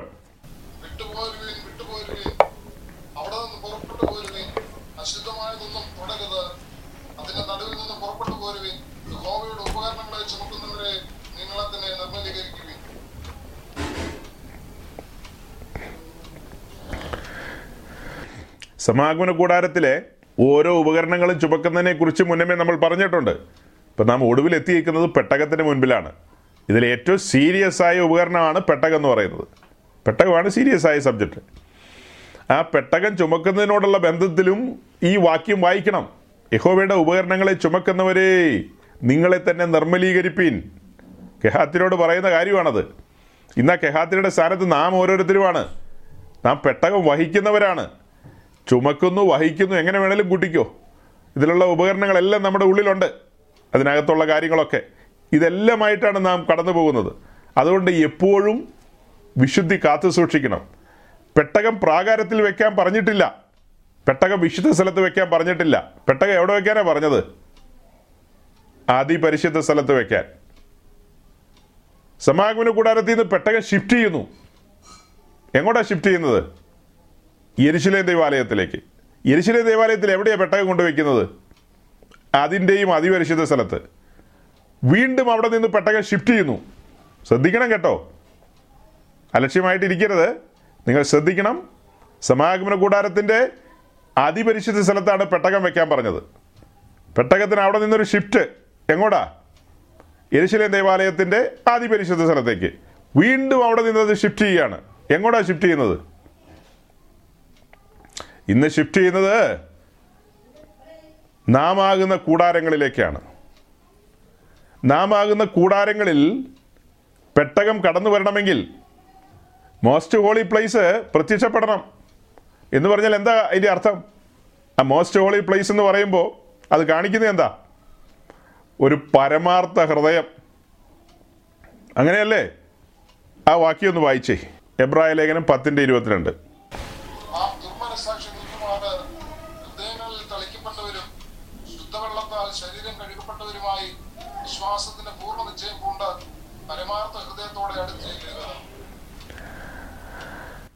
കൃപാസനത്തെങ്കിലേക്ക് അടുത്തു വരുന്ന കാര്യമാണ് പറഞ്ഞത്.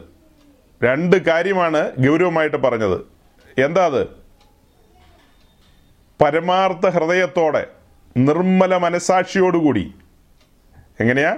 നിർമ്മല മനസാക്ഷിയോടുകൂടി ലഭിക്കപ്പെട്ട പരമാർത്ഥ ഹൃദയവുമായിട്ട് അടുത്തു വരണോ. അതായത് അടുത്തു വരണമെന്ന് അവിടെ പറയുമ്പോൾ അതിന് നേരെ റിവേഴ്സ് പറയാം ഞാൻ. നേരെ റിവേഴ്സ്. എങ്ങനെ റിവേഴ്സ് പറയുന്നത് നാം നിർമ്മല മനസാക്ഷിയിൽ പരമാർത്ഥ ഹൃദയത്തോടുകൂടി ആയിരിക്കുന്നു എങ്കിൽ നിശ്ചയമായും പെട്ടകം നമ്മുടെ ഉള്ളിലേക്ക് വരും. ഞാൻ ആ പാസ്റ്റൻസ് പറഞ്ഞ നമ്മുടെ ഓരോരുത്തരുടെ ജീവിതത്തിൽ സംഭവിച്ച ഒരു സംഭവം ഉണ്ടല്ലോ. അതായത് നാം യേശുവിനെ രക്ഷിതാവും കർത്താവുമായി സ്വീകരിച്ച ഏതോ ഒരു ദിനമുണ്ട്. ആ ദിനം ഞാനൊന്ന് ഓർമ്മിപ്പിക്കുക ഈ വാക്യത്തിലൂടെ. ആ വാക്യം ഞാൻ നേരെ തിരിച്ചിട്ടാണ് പറഞ്ഞതിപ്പോൾ അതായത് ഈ സമാഗമന കൂടാരത്തിന്റെ നിർമ്മിതിയുമായി ബന്ധപ്പെടുത്തിയ വാക്യം പറയുന്നത്. സമാഗമന കൂടാരത്തെ മുൻനിർത്തിക്കൊണ്ട് വാക്യം പറയുന്നതുകൊണ്ടാണ് അത് അങ്ങനെ എഴുതിയിരിക്കുന്നത്. സി ഇന്ന് നമുക്ക് അങ്ങനെ കടന്നു പോകാൻ പാകത്തിനൊരു സമാഗമന കൂടാരം ഇല്ല.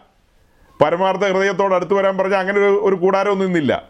ഇന്ന് കൂടാരം നാമാണ്. ആ കൂടാരത്തിന്റെ അതിപരിശുദ്ധ സ്ഥലത്തേക്ക് പെട്ടകം വരണമെങ്കിൽ നാം കൂടാരമായി മാറണമല്ലോ. നമ്മുടെ രക്ഷാനിർണയം സംഭവിച്ച ആ ദിനം ഒരു പരമാർത്ഥ ഹൃദയം നമുക്ക് ലഭിച്ചു. നിർമ്മലമായൊരു മനസാക്ഷി. കുഞ്ഞാടിന്റെ തങ്കച്ചോരയാൽ നാം കഴുകൽ പ്രാപിച്ചു. അവിടെയാണ് നിർമ്മല മനസാക്ഷി ലഭിച്ചത്. അവിടെയാണ് ഒരു പരമാർത്ഥ ഹൃദയം ലഭിച്ചത്. അങ്ങനെ ഒരു പരമാർത്ഥ ഹൃദയം ലഭിച്ചു എന്ന ഒറ്റ കാരണത്താലാണ് പെട്ടകം നമ്മുടെ ഉള്ളിലേക്ക് വന്നത്. അതായത് യോഹനന്റെ സുവിശേഷം പതിനാലാം അധ്യായത്തിൽ നമ്മൾ കഴിഞ്ഞ ദിവസം വായിച്ചതുപോലെ ഞാനും പിതാവും വന്ന് അവന്റെ ഉള്ളിൽ വാസം ചെയ്യും. ഞങ്ങൾ അവന്റെ ഉള്ളിൽ വാസം ചെയ്യും. അതെങ്ങനെയാണ് വാസം ചെയ്യുന്നത്? ഈ അകം ഒരുക്കപ്പെട്ടു.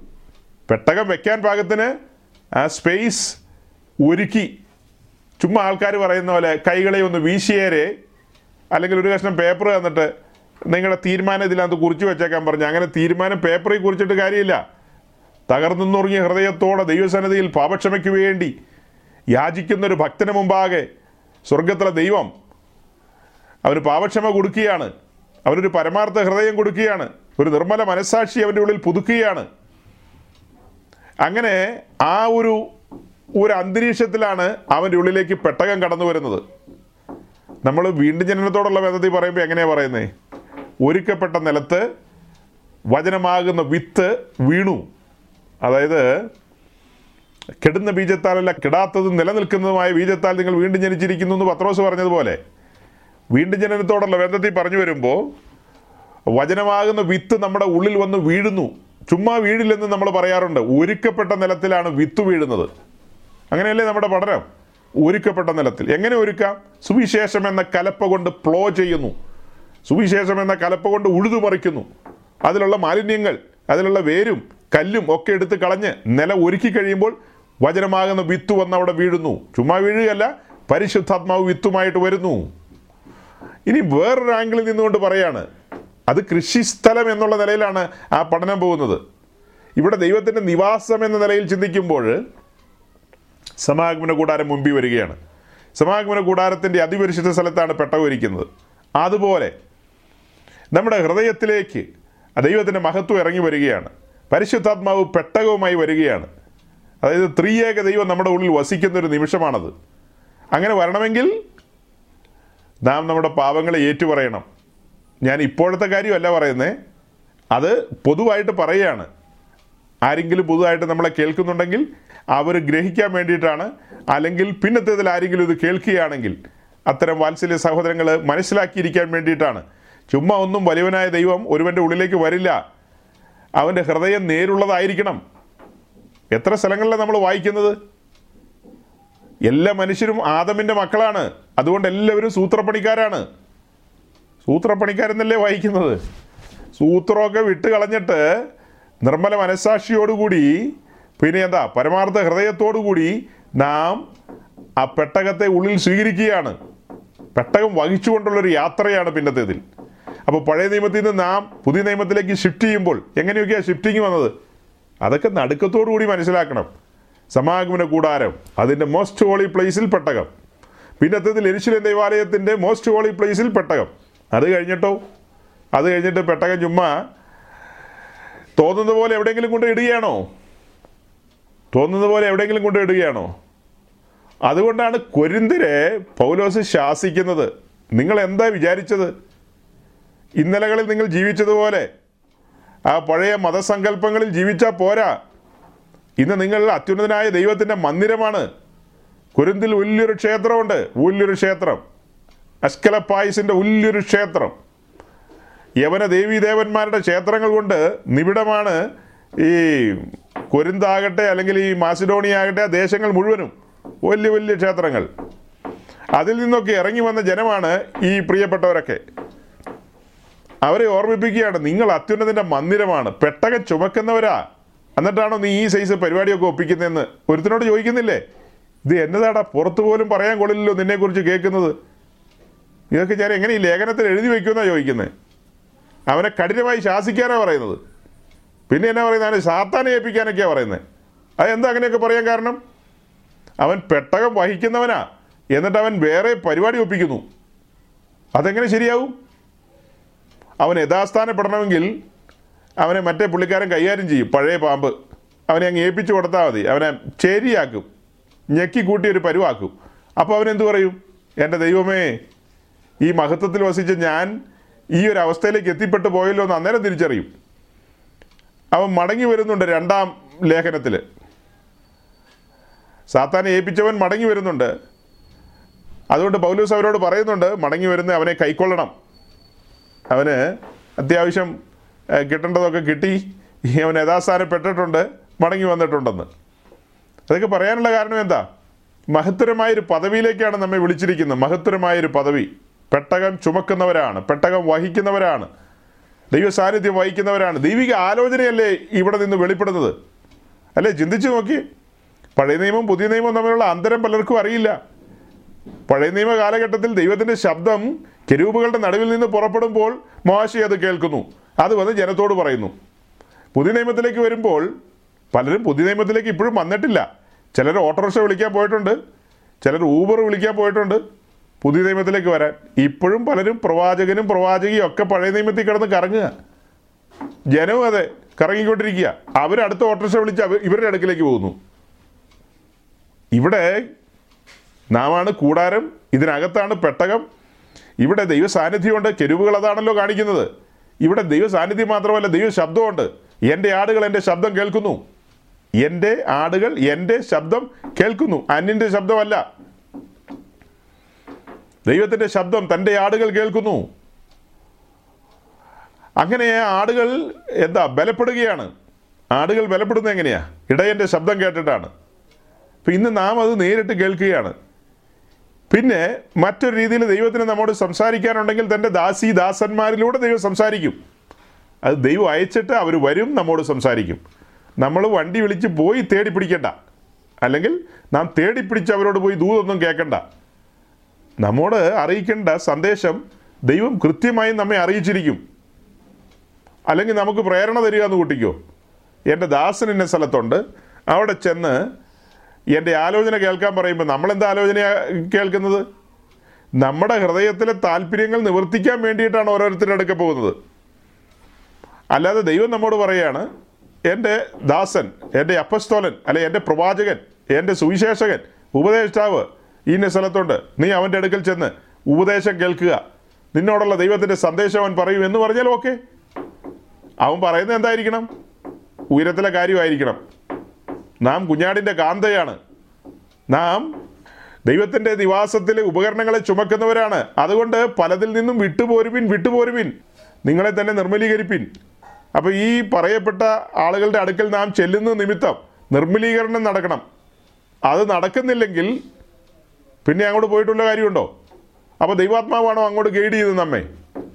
നാം ഒരു ശുശ്രൂഷകന്റെ അടുക്കൽ കടന്നുപോയി. എന്തുവാകട്ടെ ദൈവാലോചനയ്ക്ക് വേണ്ടി കടന്നുപോയി.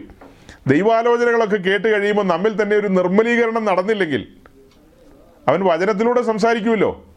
അവൻ അരുളപ്പാടുകൾ പറയുമല്ലോ. അതെല്ലാം നമ്മുടെ ജീവിതത്തിൽ നിർമ്മലീകരണമായി മാറണം. പകരം ദുർമോഹങ്ങളെ ജനിപ്പിക്കുകയാണെങ്കിലോ? പകരം ദുർമോഹങ്ങളെ ജനിപ്പിക്കുകയാണെങ്കിലോ? അത് ദൈവത്തിൽ നിന്നുള്ള ആലോചനകളല്ല. അവന്റെ അടുക്കിലേക്ക് നിന്നെ അയച്ചത് സാക്ഷാൽ സത്യദൈവം അല്ല. ദൈവത്തിന്റെ പരിശുദ്ധാത്മാവ് അല്ല അങ്ങോട്ട് അയച്ചത്. ദൈവത്തിന്റെ പരിശുദ്ധാത്മാവ് എവിടേക്ക് നമ്മെ അയക്കുന്നോ? അവിടെ നിന്നല്ല നമുക്ക് നിർമ്മലീകരണം സംഭവിക്കും. കാരണം ആയിരിക്കുന്ന അദ്ദേഹം ദൈവത്തിന്റെ വചനവുമായിട്ടല്ലേ ഇരിക്കുന്നത്. അദ്ദേഹം ദൈവത്തിന്റെ ആത്മാവിലല്ലേ ഇരിക്കുന്നത്. ദൈവത്തിന്റെ ആത്മാവിനോട് അടുത്തു കഴിഞ്ഞാൽ ശുദ്ധീകരണമാണ്. ദൈവത്തിന്റെ വചനത്തോട് അടുത്തു കഴിഞ്ഞാൽ ശുദ്ധീകരണമാണ്. രണ്ട് രീതിയിലും ശുദ്ധീകരണമാണ്. രണ്ട് രീതിയിലും യഥാസ്ഥാപനമാണ്. റീസ്റ്റോർ ചെയ്യപ്പെടുകയാണ്. നാം കൂടുതൽ ബോധ്യങ്ങളിലേക്ക് വരികയാണ്. ഉത്സാഹത്തിലേക്ക് വരികയാണ്. യെസ് ദൈവത്തിന്റെ ദാസനിലൂടെ കേട്ട കാര്യം.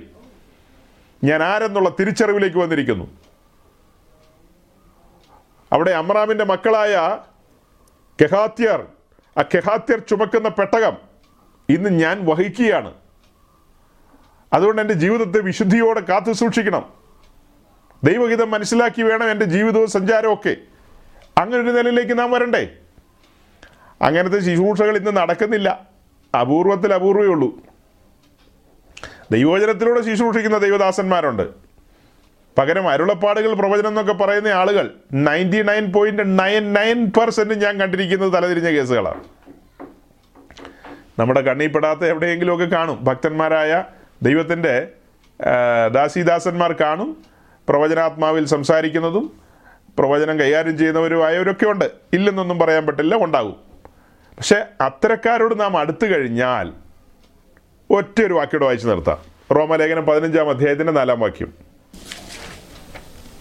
എന്നാൽ മുന്നെഴുതിയിരിക്കുന്നതൊക്കെയും നമ്മുടെ ഉപദേശത്തിനായി നമുക്ക് തിരുവെഴുത്തുകളാൽ ഉളവാകുന്ന സ്ഥിരതയാലും ആശ്വാസത്താലും പ്രത്യാശ ഉണ്ടാകേണ്ടതിന് തന്നെ എഴുതിയിരിക്കുന്നു അപ്പം ഈ പഴയ നിയമ ഭാഗങ്ങളെക്കുറിച്ചാണ് ആ വായിക്കുന്നത്. മുന്നെഴുതിയിരിക്കുന്ന ഒക്കെ എന്ന് പറഞ്ഞാൽ പിന്നെ അവിടെ തന്നെ പറയുന്നുണ്ട് തിരുവഴുത്തുകളെന്ന്. അപ്പോൾ തിരുവഴുത്തുകളിൽ എഴുതിയിരിക്കുന്ന ഒക്കെയും നമ്മുടെ ഉപദേശത്തിനായിട്ട് നമുക്ക് തിരുവഴുത്തുകളാൽ ഉളവാകുന്ന സ്ഥിരതയാലും ആശ്വാസത്താലും പ്രത്യാശയും ഉണ്ടാകേണ്ടതിന്. എന്തെല്ലാം കാര്യങ്ങളാണ് അപ്പോൾ ഇന്ന് പ്രവാചകന്മാരെന്ന് പറയുന്ന ആളുകളല്ലേ പ്രവാചകികളെന്ന പേരിൽ അറിയപ്പെടുന്ന ആളുകൾ. അവർ ഈ പഴയ നിയമ ഭാഗങ്ങളൊക്കെ എടുത്ത് ആളുകളോട് ദൂത് പറയാറുണ്ട്. അതിൽ എന്തെങ്കിലും ഉപദേശമുണ്ടോ? എന്തെങ്കിലും പ്രത്യാശയുണ്ടോ? പിന്നെ എന്താ? എന്തെങ്കിലും സ്ഥിരത അതിലൂടെ ലഭിക്കുന്നുണ്ടോ? ഒന്നും ലഭിക്കുന്നില്ല. പകരം താൽക്കാലികമായ ഒരു വിഭ്രമം. ഈ ആയുസിൽ മാത്രം പ്രത്യാശയുള്ള കാര്യങ്ങൾക്ക് വേണ്ടി വിശുദ്ധ തിരുവഴുത്തുകൾ. ഈ പഴയ നിയമ ഭാഗങ്ങളെ നമ്മൾ എങ്ങനെയാണ് വിളിക്കുന്നത് വിശുദ്ധ തിരുവഴുത്തുകൾ. ആ വിശുദ്ധ തിരുവഴുത്തുകളെല്ലാം നമുക്ക് ഉപദേശത്തിനും ഗുണീകരണത്തിനും ശാസനത്തിനും പിന്നെ ക്രിസ്തുവിൽ തികവിലേക്ക് വരുവാനും വേണ്ടിയിട്ടാണ് ഇന്ന് നമ്മുടെ കയ്യിൽ തന്നിരിക്കുന്നത്. സി അത് ആ മുപ്പത്തൊമ്പത് പുസ്തകം അച്ചടിച്ച് യഹൂദന്മാർക്ക് കൊടുത്തതാ. അത് അവരുടെ കയ്യിൽ ഇരിക്കേണ്ട കാര്യമുള്ളൂ. അത് അവരുടെ കയ്യിൽ നിന്നൊരു കോപ്പി നമുക്കും കൂടെ തന്നതിന്റെ കാരണം എന്താ? അതിനകത്തുള്ള കാര്യങ്ങളെല്ലാം അക്ഷരീയമായിട്ട് എടുത്ത് മുടിഞ്ഞു പോകാനല്ല. ആ കാര്യങ്ങളെല്ലാം നാം ആത്മീയമായി എടുത്ത് തികഞ്ഞവരായി തീരേണ്ടതിന് പെർഫെക്ഷനിലേക്ക് വരേണ്ടതിന് ഉപദേശത്തിൽ ബോധ്യമുള്ളവരായി മാറേണ്ടതിന് സ്ഥിരതയുള്ളവരായി മാറേണ്ടതിന് നല്ല അടിസ്ഥാനത്തിൽ നിൽക്കേണ്ടതിന് അതിനു വേണ്ടിയിട്ടാണ് ആ മുപ്പത്തൊമ്പത് പുസ്തകം നമ്മുടെ കയ്യിലേക്കും തന്നിരിക്കുന്നത്. അപ്പോൾ ആ മുപ്പത്തൊമ്പത് പുസ്തകം എന്ന് പറയുന്ന തിരുവഴുത്ത് തിരുവഴുത്തിലെ ഒരു പ്രധാനപ്പെട്ട ഭാഗമാണ് പുറപ്പാട് പുസ്തകം ലേവിയ പുസ്തകം മുതലായതൊക്കെ. അവിടെ നിന്നാണ് സമാഗമന കൂടാരത്തിന്റെ പഠനത്തിലേക്ക് നാം കടന്നുപോയത്. ആ പഠനങ്ങളെല്ലാം നമ്മുടെ ജീവിതത്തിൽ ഉപദേശത്തിനും ഗുണീകരണത്തിനും ശാസനത്തിനും ഒക്കെ കാരണമാകണം.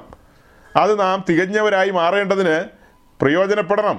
അപ്പോൾ ഞാൻ വാക്കുകളെ ചുരുക്കുന്നു. ഇന്ന് ഈ സമാഗമന കൂടാരത്തിന്റെ അതിപരിശുദ്ധ സ്ഥലത്തിരിക്കുന്ന പെട്ടകം വഹിക്കുന്നവരാണ് നാം രണ്ട് രീതിയിൽ. അവിടെ കെഹാത്യർ ചുമക്കുന്നത് പോലെ നാം ചുമക്കുന്നു. മറു സൈഡിൽ കൂടാരം പാളയമടിച്ച് നിൽക്കുന്ന സമയത്ത് അതിനകത്ത് പെട്ടകം വിശ്രമിക്കുന്ന പോലെ നമ്മുടെ ജീവിതം ഒരു നിർമ്മല മനസാക്ഷി എന്ന നിലയിൽ ഒരു പരമാർത്ഥ ഹൃദയം എന്ന നിലയിൽ ഒരുക്കപ്പെടുമ്പോൾ അതിലേക്കാണ് പെട്ടകം കടന്നു വരുന്നത് അങ്ങനെ നമ്മുടെ എല്ലാ ജീവിതത്തിലേക്ക് പെട്ടകം കടന്നു വന്നതാണ്. ഇനി എന്താ പറയാനുള്ളത്? ഇനി ഇത്രേ പറയാനുള്ളൂ. അതിപരിശുദ്ധമായ ഒരു പെട്ടകം നമ്മുടെ ഉള്ളിലേക്ക് വന്നിരിക്കുന്നു. അതുകൊണ്ട് ജീവിതം എപ്പോഴും സൂക്ഷിച്ച് മുന്നോട്ട് കൊണ്ടുപോകണം. വിശുദ്ധിക്ക് പ്രാധാന്യം കൊടുക്കണം. നമ്മുടെ ഹൃദയം പരമാർത്ഥ ഹൃദയമായിട്ടാണ് ലഭിച്ചിരിക്കുന്നത്. അത് കഠിനപ്പെടുവാനോ അത് ഹൃദയ കാഠിന്യത്തിലേക്ക് പോകുവാനോ ഒന്നും ഒരിക്കലും ഇടയാകാതെ വണ്ണം സൂക്ഷിക്കണം. ഹൃദയത്തെ സൂക്ഷിക്കണം. ഹൃദയത്തെ സൂക്ഷിക്കണം. അടുത്തപടിയോ ആ മനസാക്ഷി ഒരിക്കലും ദുർമനസാക്ഷിയായി മാറരുത്. ആ നിർമ്മല മനസാക്ഷി അങ്ങനെ തന്നെ സൂക്ഷിച്ചുകൊണ്ട് സത്യത്തിനും നീതിക്കും ന്യായത്തിനും വേണ്ടി നാം നിലകൊള്ളണം. അങ്ങനെ കർത്താവിന്റെ വചനത്തിൽ രസിച്ചുകൊണ്ട് ഈ പെട്ടകം വഹിച്ചുകൊണ്ട് പോകുന്ന നാം പെട്ടകം വഹിച്ചുകൊണ്ട് പോകുന്ന നാം കാകളം നനിക്കുമ്പോൾ അങ്ങനെ തന്നെ അങ്ങ് പൊങ്ങിപ്പോവുകയാണ്. ഈ പെട്ടകം വഹിക്കുന്നവരൊക്കെ പൊതുവിൽ ആൾക്കാരൊക്കെ ചിന്തിക്കുന്ന പോലെയുള്ള യൂണിവേഴ്സലീസ് എന്ന് പറയുന്ന സംഭവമൊക്കെ ഉണ്ട്. എല്ലാവരും കാഹളം ധനിച്ച് സ്വർഗത്തിലേക്ക് പോകുന്നൊക്കെ. നമ്മളാരും അങ്ങനെ വിശ്വസിക്കുന്നവരല്ല. യേശു ക്രിസ്തുവിന്റെ രക്തത്താൽ കഴുകൽ പ്രാപിച്ച് പേര് ജീവപുസ്തകത്തിൽ എഴുതപ്പെട്ട അവസ്ഥയിലുള്ളവർ മാത്രമാണ് കാഹളം ധനിക്കുമ്പോൾ എടുക്കപ്പെടുന്നത്. അല്ലാത്തവരൊന്നും എടുക്കപ്പെടാൻ പോകുന്നില്ല.